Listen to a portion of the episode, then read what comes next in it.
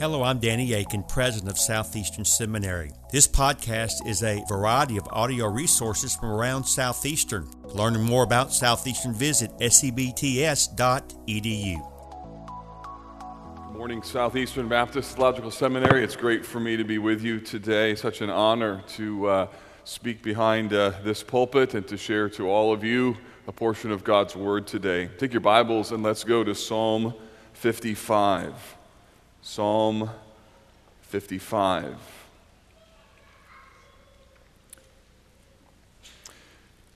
This morning, the title of the message is this Lamenting the Personal Pain of Ministry.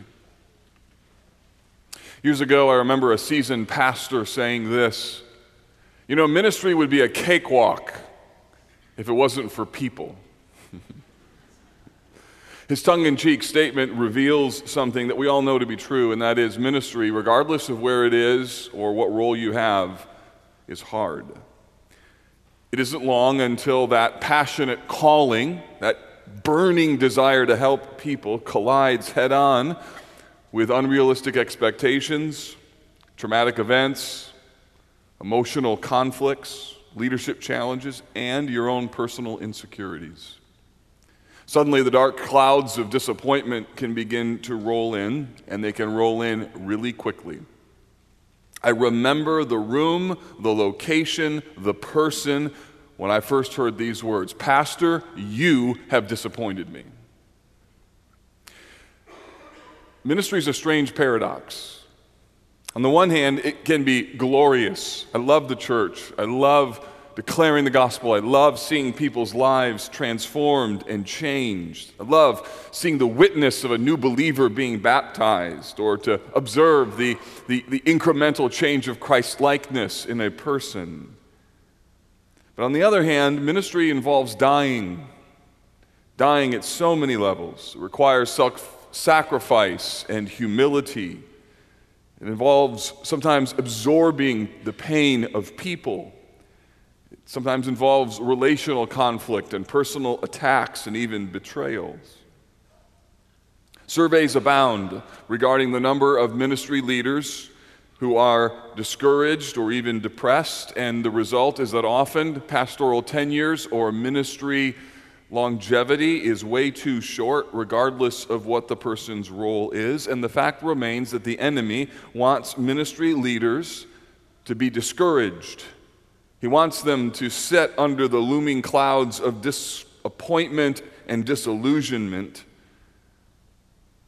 And the fact of the matter is, is that ministry involves the heart. Spurgeon once said that our work is more than mental work, it is heart work, the labor of our inmost soul. So here's the question that I want to take up this morning, and it's this So, where do you go when your calling collides with the corruption of people who call themselves Christians? The problem is not just the intensity of the pain, the problem can also be the isolation of the role. Because the fact of the matter is, if you're a faithful follower of Jesus and you faithfully serve the church, you can't go blabbering about what people are saying about you. You can't, as tempting as it is, you can't use them as an illustration in a Sunday school lesson or a sermon illust- or a sermon. And you have to deal with your pain. And so, among all the things that you might consider to use, this morning I want to help you understand another tool to put in your ministry perseverance tool belt, and that is the biblical category, the minor key song of lament.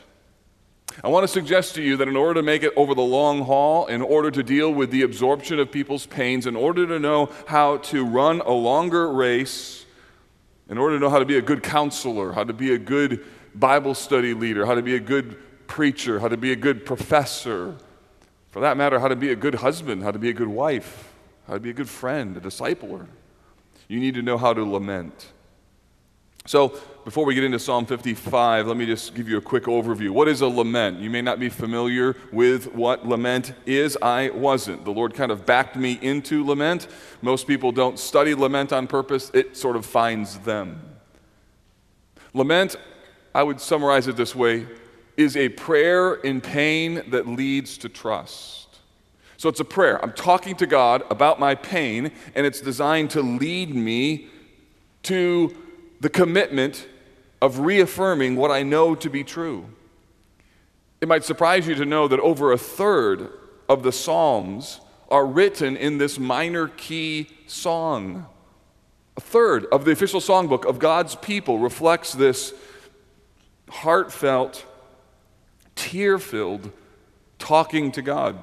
Sometimes the laments are personal, they deal with individual pain. Sometimes they're corporate as the nation mourns what's happening. Other times they're repentant oriented because we've done something wrong and we got to talk to God about how we feel about our sins. Sometimes there's a strong desire for justice to be done because what's happened is just straight up wrong. Lament psalms vary with the various painful and dark circumstances in life. You could think of a lament psalm as essentially having four key elements. Now, not every psalm has all of these elements. It's poetry, it's music. You can't sort of treat it in a linear sort of fashion, but most laments have something of turning to God. In my pain, I talk to Him. I complain, I lay out what I am struggling with, and I'll help you understand what that means more in a moment. Third, that I ask God to help me. I ask Him to boldly make His promises to be true in my life, and then I choose to trust Him. So, a lament is turn, complain, ask, and trust.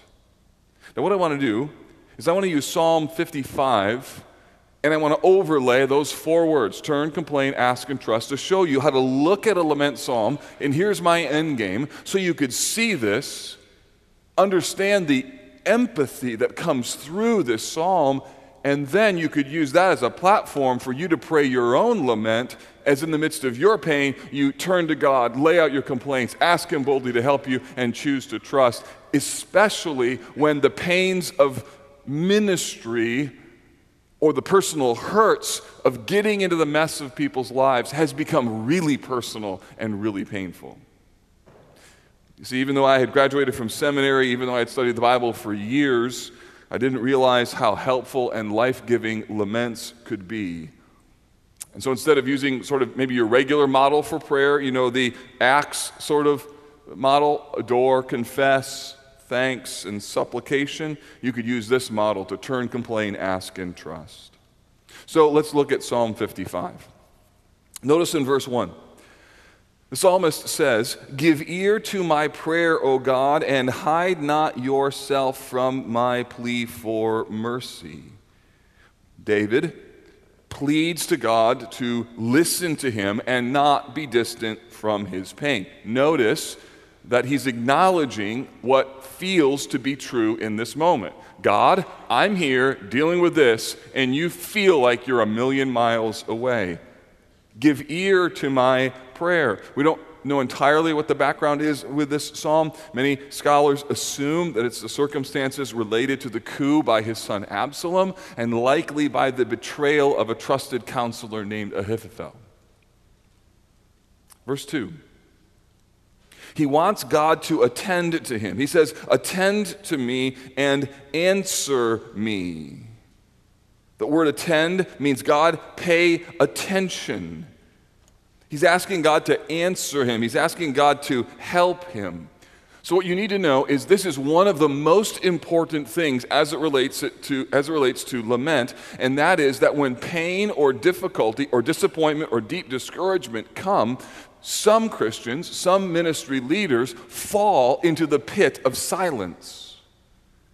They stop talking to God about their pain, either because they don't know what to say, or they don't have a model of how to talk to God, or in their talking to God about what's happening, the circumstances don't change, and as a result, they grow weary of saying the same thing to God, and so their prayers actually become in their minds, even more discouraging.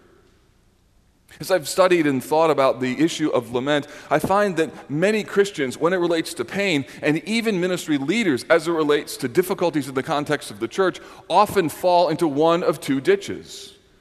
On the one hand, they fall into the ditch of denial.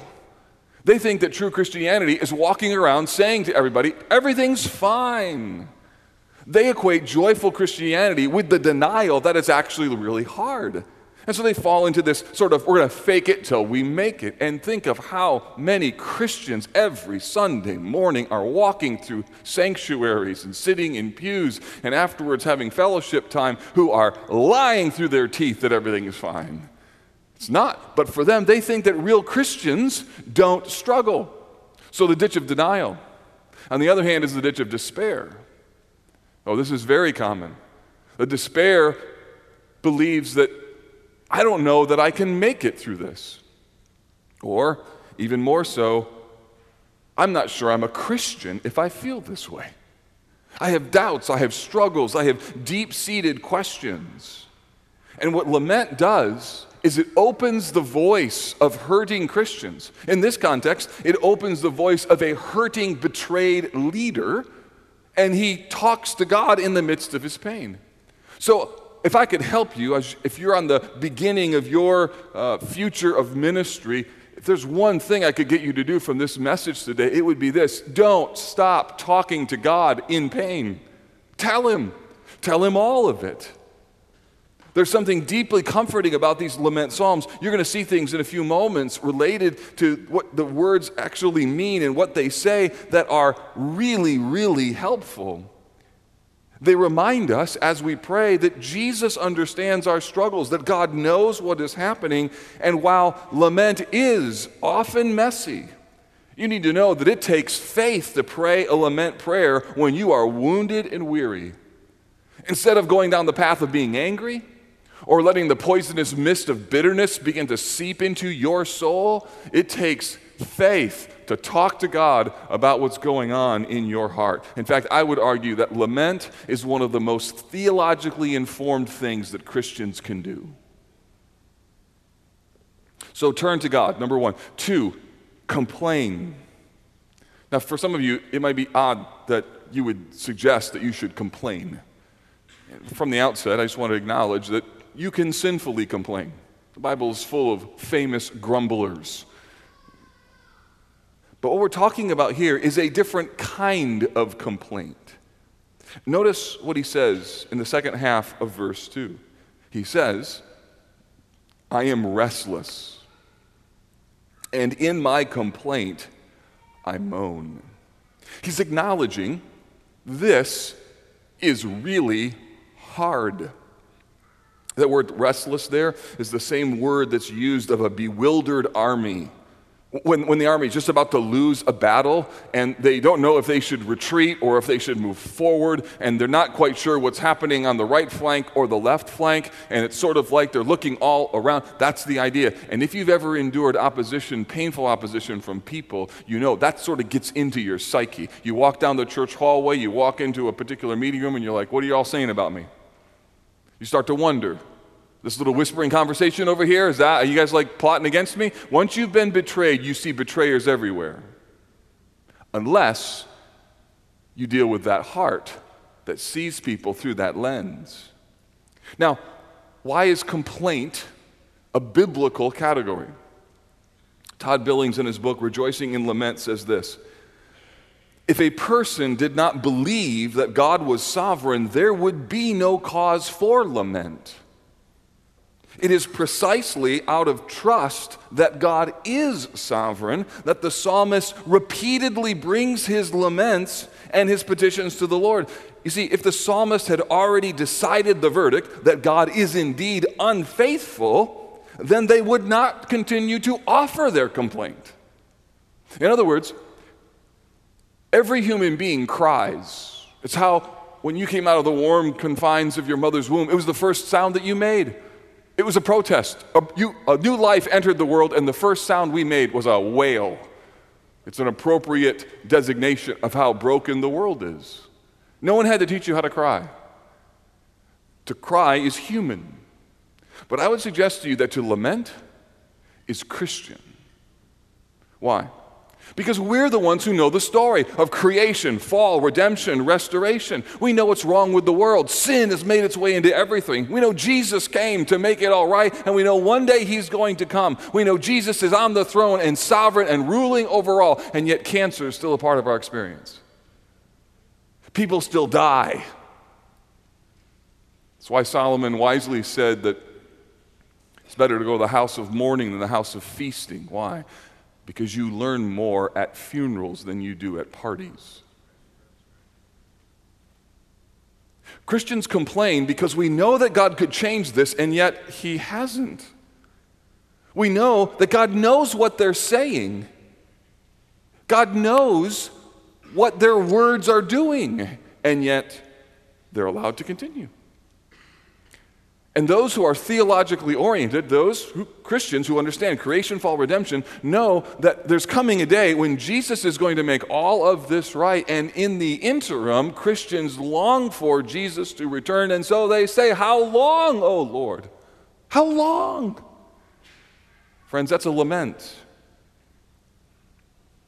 He's restless. He says, I'm restless in my complaint and I moan. Verse 3.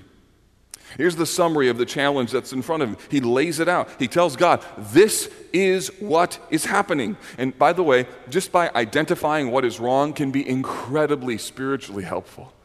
Call it therapeutic, cathartic, whatever you want. I've had it before where my heart has been so hurt and burdened and so mad. I took out a piece of paper and just wrote down everything that was troubling me and then looked at my list as like seven things. And I'm like, man, that's just seven things are wearying to my soul. It's helpful, helpful to articulate it, to say it. And he summarizes it. He says, because of the noise of the enemy, because of the oppression of the wicked, Notice this language. They drop trouble upon me, and in anger they bear a grudge against me. So I love that idea of they drop trouble on me. An email that shows up, a particular phone conversation, or hey, can we get together for lunch? And you think it's going to be just a meeting where you're going to just be able to hang out and have a good conversation. And in the middle of the lunch, you realize, oh my, this is going to go south. Verse 4 My heart is in anguish within me.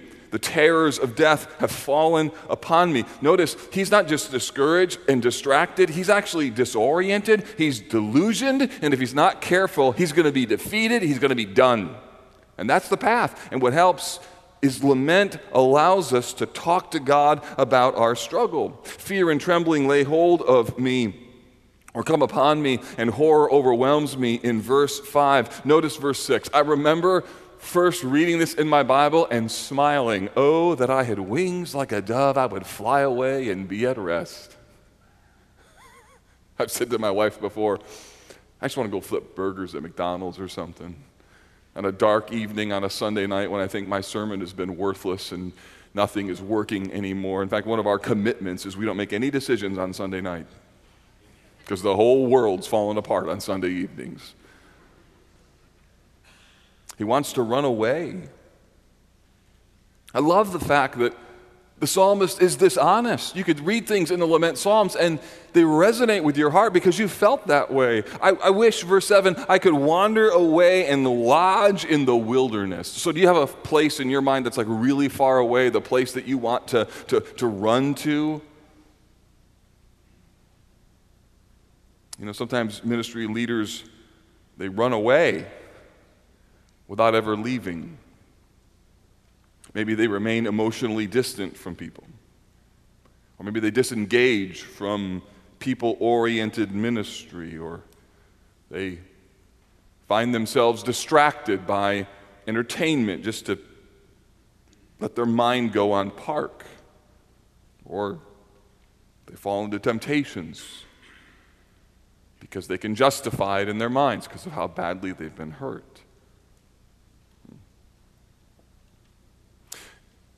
David acknowledges that he's in a tough place. Verse 8 I would hurry to find shelter from the raging wind and tempest. So here's the psalmist, David, pouring out his complaint. Notice how it gets even more personal. Skip ahead to verse 12. He says, For it is not an enemy, we'll come back to verse 10 in a moment. For it was not an enemy who taunts me, then I could bear it. It's not an adversary who deals insolently with me, uh, th- then I could hide from him. But it is you, a man my equal, my companion, my familiar friend. Just, I mean, just feel the weight of this. And now think of this think of a congregation of 800 people singing this. Can you imagine? I mean, have the Gettys put some music to that, right? Right? I mean, this is people were singing these songs in the context of a morning worship service. Let's stand together and sing about your awful friend who betrayed you last week. Ready? Here we go. Verse 3. I mean, legitimately, that's what it says. For it's not an enemy who taunts me. You're a, a man who's my equal. Verse 14, notice this. We used to take sweet counsel together within God's house. We walked in the throng. The idea is, bro, we were walking together. We were like arm in arm. And it's not just that you ditched me, it's you cut me. Notice the description of the betrayer in verse 20 and 21. My companion stretched out his hand against his friends. He violated his covenant. Verse 21 is really important. His speech was smooth as butter, yet war was in his heart. His words were softer than oil, and yet they were drawn swords. Spurgeon says this He buttered him with flattery and battered him with malice. In order for you to persevere over the long haul, you need to know that that text is going to matter to you someday. If you've been in ministry for any number of years or worked in the context of dealing with any kind of people, you're going to run into folks whose speech is smooth as butter, and yet war is in, your, in that person's heart. So you, you, see what's happening here. The, the psalmist is laying out his complaint, he's identifying what's going on in his soul. And rather than giving God the silent treatment and not talking about it, rather than talking to other people about what's going on, he's, he's, he's talking to God about the difficult rumblings of his hurting heart. So turn, complain, by the way, if you stay in complaint, if you're like, in Jesus' name, amen, you end right there, you haven't just lamented, you've just sinned. Because lament is a process. It's meant to lead you somewhere. It's not designed to be a cul de sac of sorrow. Lament is meant to be a conduit for you to lead your own soul to renew its trust in God. So turn, complain, ask. Go back up to verse 9. Again, this isn't linear, but here are the elements. Verse 9, here we see what he asks God to do Destroy, O Lord, divide their tongues, for I see violence and strife in the city. But by asking God to destroy and divide their tongues, he's asking them to confuse and confound their speech. And it's not as if God's never done that in biblical history. He's saying, God, like what you did in Babel, do that again. Like, make them confused so they don't even know what they're saying. Notice, though, he's not just concerned about himself, he's concerned about the unfairness and its effects on the entire community of faith. Day and night they go around it on its walls, and iniquity and trouble are within it, ruin in its midst, oppression and fraud do not depart from its marketplace.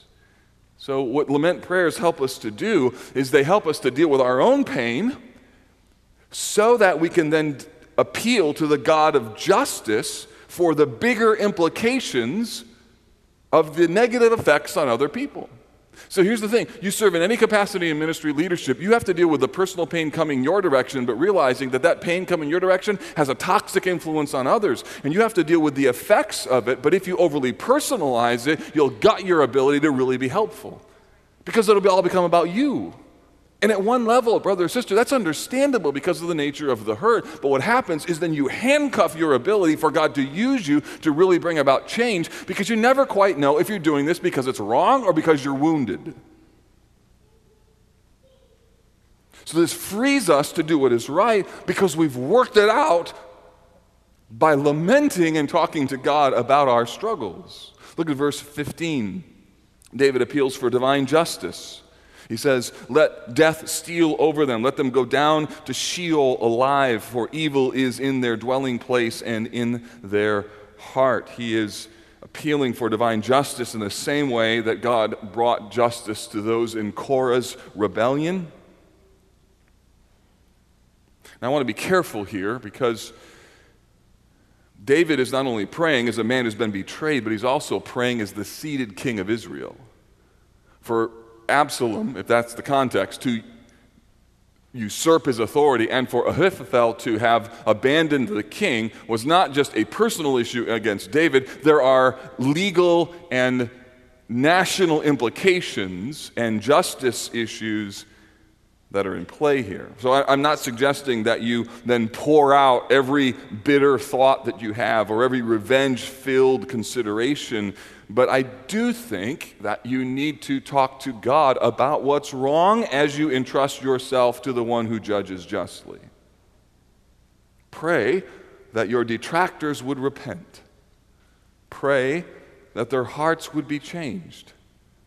Tell God what is wrong and ask Him for help so that you can then be helpful. So turn, complain, ask, finally trust. This is where lament is incredibly useful. It walks us through a process of talking to God honestly, asking Him to help, choosing to trust Him. And the word but is the key. Look at verse 16. But I call to God, and the Lord will save me. All laments have a pivot point. Sometimes the pivot point is marked by the word but, sometimes the words then or so. It's a turn. He says, But I call to God, and the Lord will save me. Verse 17, he's confident.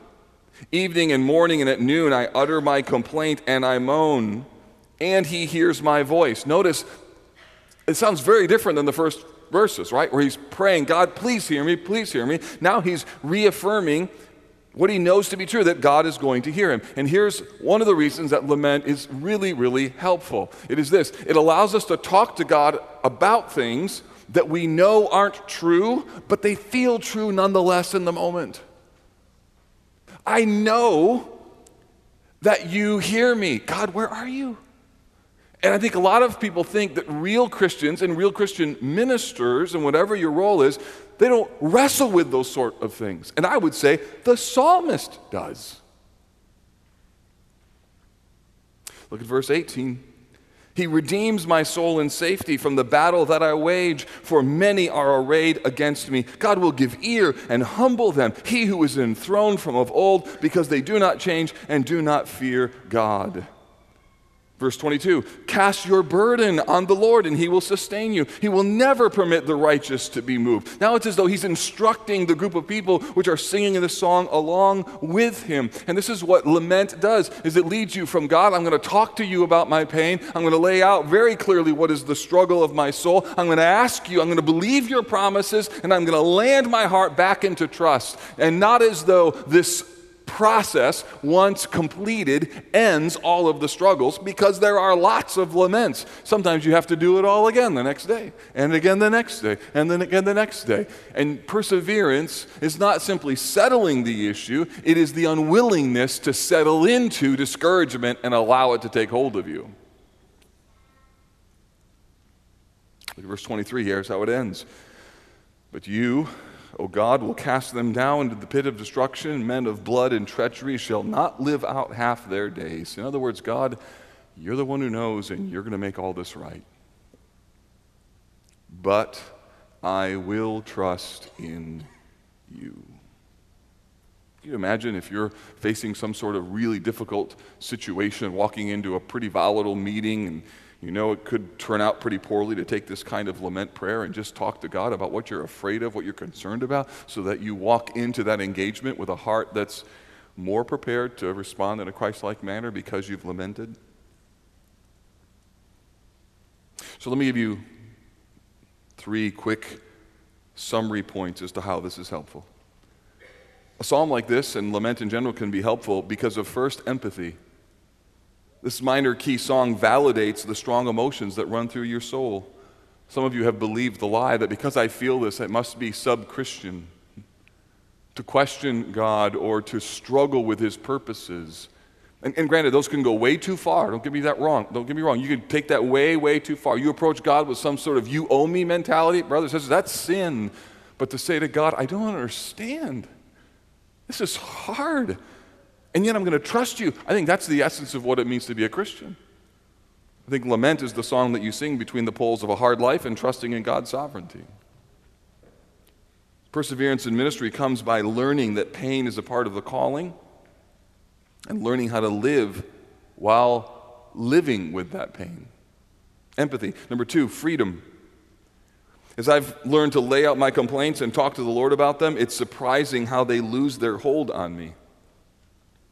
It's refreshing to talk to God about what's running through my soul. And it's not as though God, the Father, ever says to the Holy Spirit, Did you know Mark was thinking that? That's a surprise to us. Hmm.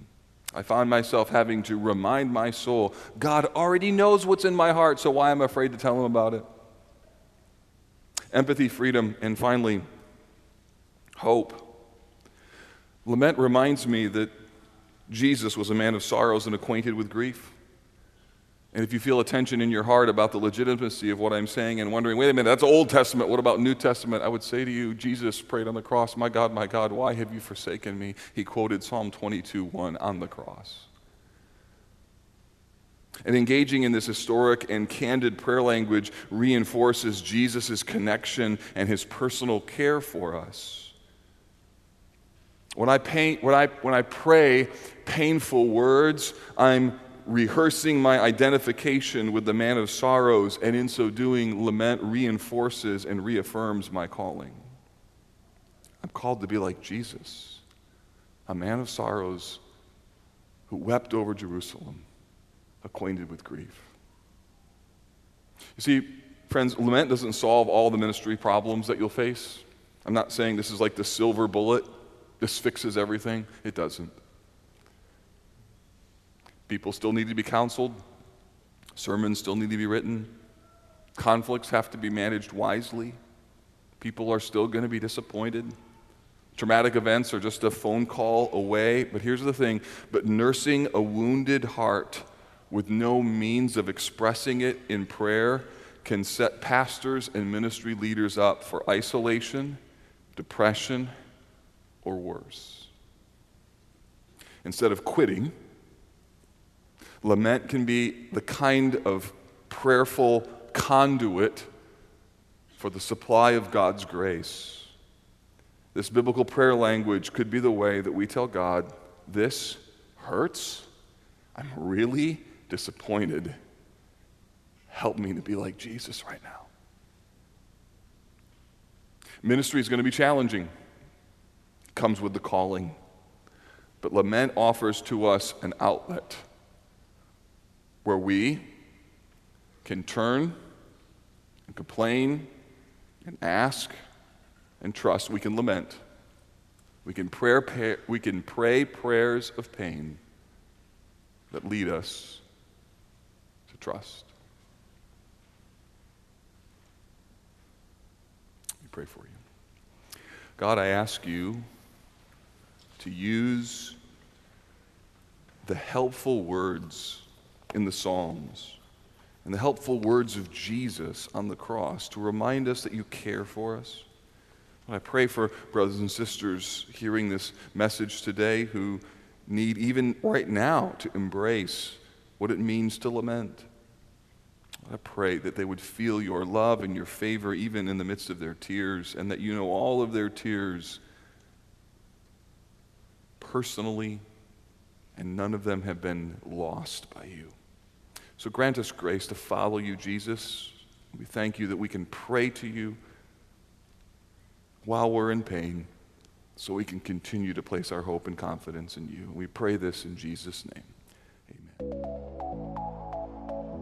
Thank you for listening to this podcast. Consider giving to Southeastern Seminary online or visiting us for a preview day. For information on how to give or sign up for a preview day, visit sebts.edu.